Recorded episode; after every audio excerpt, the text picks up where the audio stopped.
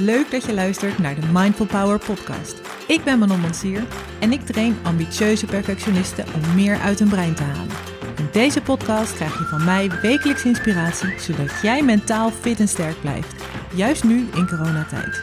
Dit is jouw bron van informatie over duurzame mentale fitheid. Dit is de Mindful Power podcast.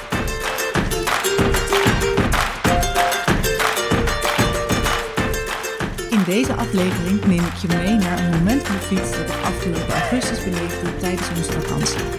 Ik geef je een visualisatieoefening om zware momenten te doorstaan en ik beantwoord tot slot nog een paar van jullie vragen. Nou, zoals je misschien al weet, hou ik erg van sporten. Dat is mij en mijn broer Jeroen met paplepel ingegeven. Mijn vader was namelijk gymleraar op de basisschool, later sportfysiotherapeut en hij had ook een passie voor bewegen en voor sporten. Onze schuur thuis puilde letterlijk uit met sportspullen. Uh, voetbal, basketbal, volleybal, hockeysticks, tennisrackets, badmintonrackets, surfspullen, skateboards. En in de zomervakantie een complete honkbalset waar we met de hele buurt mee speelden. We waren eigenlijk altijd buiten bezig. Uh, we sporten veel en ook op vakantie, je raadt het al, we waren sportief bezig. Nou, inmiddels heb ik zelf drie jonge kinderen. We zijn net terug van onze vakantie naar Frankrijk. En we hebben heerlijk gekampeerd. Uh, voor het eerst met onze vouwwagen. En uh, de fiets ging ook mee. Zodat we lekker in de bergen konden fietsen. Uh, ja, houden we gewoon heel erg van. Om de beurt even tussenuit. Ja, dat is gewoon echt genieten. Natuurlijk was het ook heerlijk om met onze kids te spelen in de rivier. En een keer in de zwembad. En samen avonturen te beleven. Maar soms heb je ook even tijd voor jezelf nodig. En wij kiezen dan om een flinke beklimming uh, te doen, of twee of drie. Ja, daar uh, hebben wij een topvakantie door. Nou, we stonden eerst in de Ardèche en dat leverde al uh, gauw een paar hele mooie calls op. En later in de Droom. Dat is een stuk van de Franse Alpen, net ten noorden van de Mont Ventoux flinke kools die lonkten. En Arne ging als eerste de uitdaging aan en klom tot boven de 1000 meter. Nou, toffe uitdaging, heel mooi rondje. En ik dacht, nou, die rij ik in tegengestelde richting. Want uh, de laatste 10 kilometer van Arnes rondje moest hij tegen de Mistralwind uh, opbeuken. Ja, is niet echt een lekkere afsluiter natuurlijk. En het is tenslotte vakantie en het moet wel leuk blijven. Dus nou, het leek me leuk om daar dan live verslag van te doen. Dus je kon me via Instagram volgen. Uh, misschien heb je het gezien of deels. Uh, de video's zijn ook nog steeds te bekijken op mijn account manon.mindfulpower.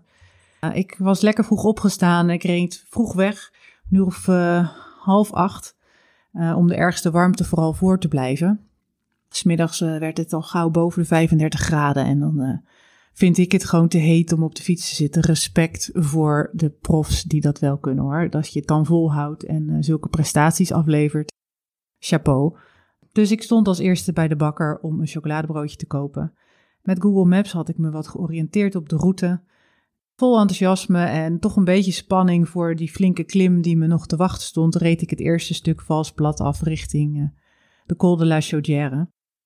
Af en toe um, wierp ik nog een blik op Google Maps, maakte nog een filmpje, postte nog wat op Instagram. En ik wist vrij zeker dat ik op de goede weg zat. Wat ik wel vreemd vond, was dat de meeste wielrenners me tegemoet reden. Ik dacht nog optimistisch, ja, die hebben vast beter getraind dan ik. Of die zijn nog eerder gestart en ah, misschien zijn ze al klaar met hun beklimming. Ja, ik ben natuurlijk maar een super amateur. Dat was een beetje mijn, mijn verklaring voor het feit dat niemand in dezelfde richting reed dan ik. Maar de asfaltweg werd langzaam wat smaller, ook wel wat steiler. Op zich is dat niet erg, want ik moest uiteindelijk toch omhoog. Maar ik had nog geen bordje gezien met de Col de la Chaudière erop, waar ik omhoog wilde fietsen tot meer dan 1000 meter. Maar ik wist dat ook die call wat verder nog naar het westen lag. En ik vertrouwde erop dat Google Maps, hè, dat was mijn eh, vriend die dag, me daarheen zou leiden. Daar had ik op aangeklikt dat ik daarheen wilde. Zei het wel dat ik het fietssymbooltje ook had aangeklikt. En dat ging me nog opbreken. Want opeens hield de asfaltering ook op. En uh, zag ik een onverharde weg en een VTT-bordje. Oftewel, mountainbike pad. Zo'n mooi driehoekje met twee van die bolletjes uh, ernaast. Dus bedankt Google Maps, ik zat op een uh, mountainbike route. Nou, het was dus interessant hoeveel gedachten er op zo'n moment tegelijk in je hoofd opkomen. Ik weet niet of dit de exacte volgorde is, maar ik had in ieder geval de volgende drie. Eén ervan was omkeren en daarna de start van de beklimming wel opzoeken. En dat betekende in ieder geval 45 minuten extra aan de geplande beklimming. En de totale tocht werd er dus nog zwaarder van. Dus ja, misschien moest ik mijn doelen dan wel bij gaan stellen. Moest ik terug naar de camping en moest ik een andere dag opnieuw die beklimming gaan proberen. Hmm, daar werd ik niet heel vrolijk van. Ik kreeg ook een déjà vu naar een mountainbiketocht van mijn broer en vader. Ik was denk ik een jaar of dertien en we reden in de Franse Alpen bij het Lac de Serponçon omhoog de bergen in. Het was een heftige, steile, onverharde helling, waardoor we moesten afstappen. En uh, langzaam klauterden en trokken we die fietsen achter ons aan, omhoog. Het was heel heet. Ik raakte geïrriteerd door de hitte, het jeukende zweet, talloze insecten om me heen. Ik kan het me nog helemaal voor me halen. En ik was pissig dat we duidelijk niet op de juiste route zaten. En bij het zoveelste gezoem barstte bij mij de bom en ik gooide mijn fiets woedend weg. En ik zeg, ik stop ermee, bekijk het maar met die klote fiets en ik vind er geen aan zo. Ja, ik moet er nu om lachen, want we herinneren ons dit voorval nog heel goed. Maar dat was toen. Wat doe ik nu? Een derde gedachte die ik had was: ik kan ook doorlopen. Slash fietsen over die mountainbike route en kijken of ik toch bij die klim kan komen. Kost me misschien ook 45 minuten, maar dan heb ik die eerste paar honderd hoogtemeters al wel gemaakt.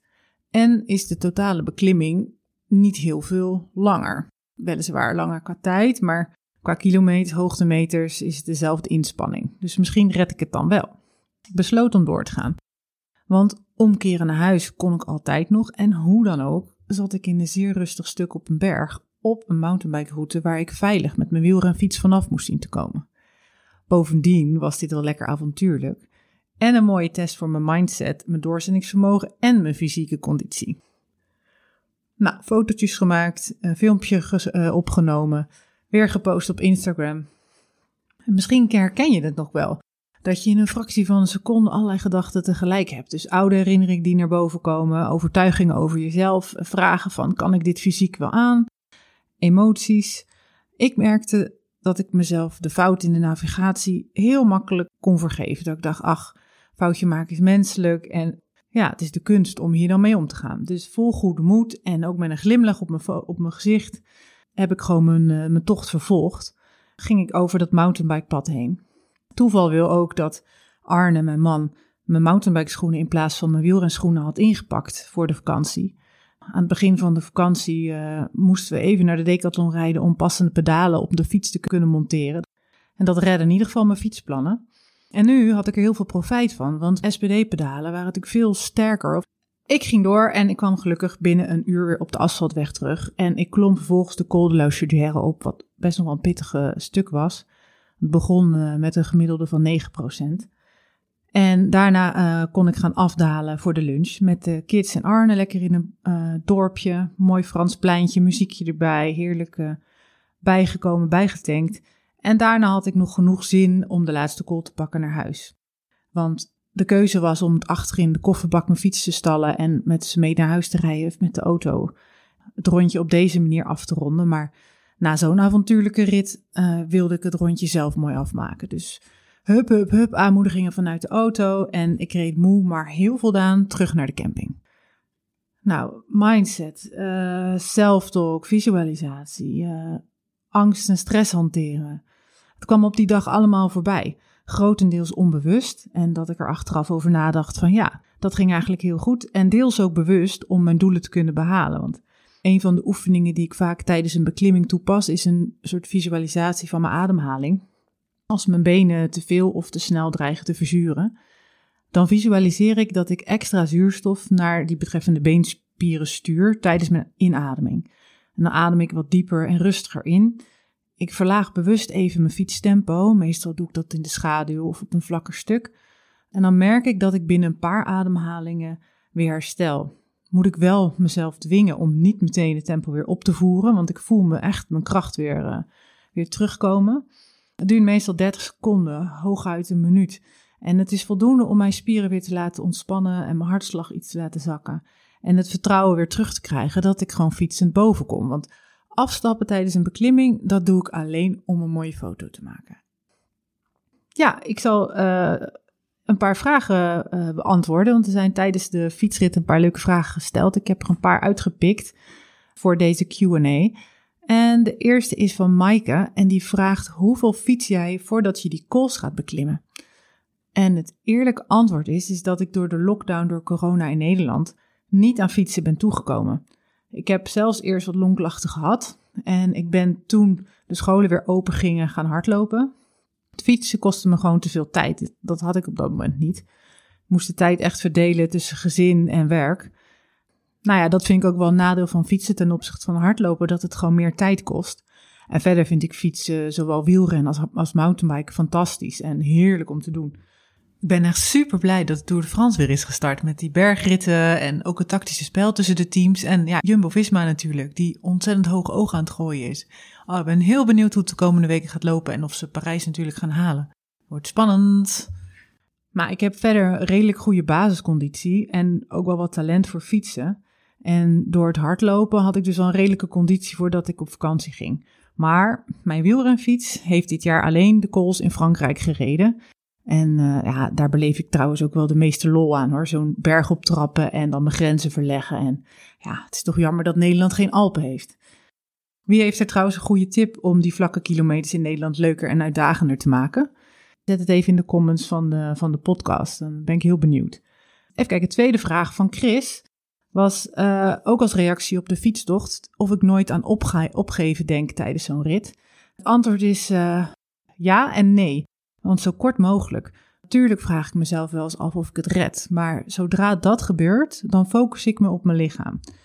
Dan probeer ik te voelen wat het nodig heeft om het wel te halen. Dus moet ik nog wat eten? Eet ik even een barretje of drink nog wat extra uit een bidon? En uh, ik doe de visualisatieoefening die ik net beschreef om mijn ademhaling te verbeteren.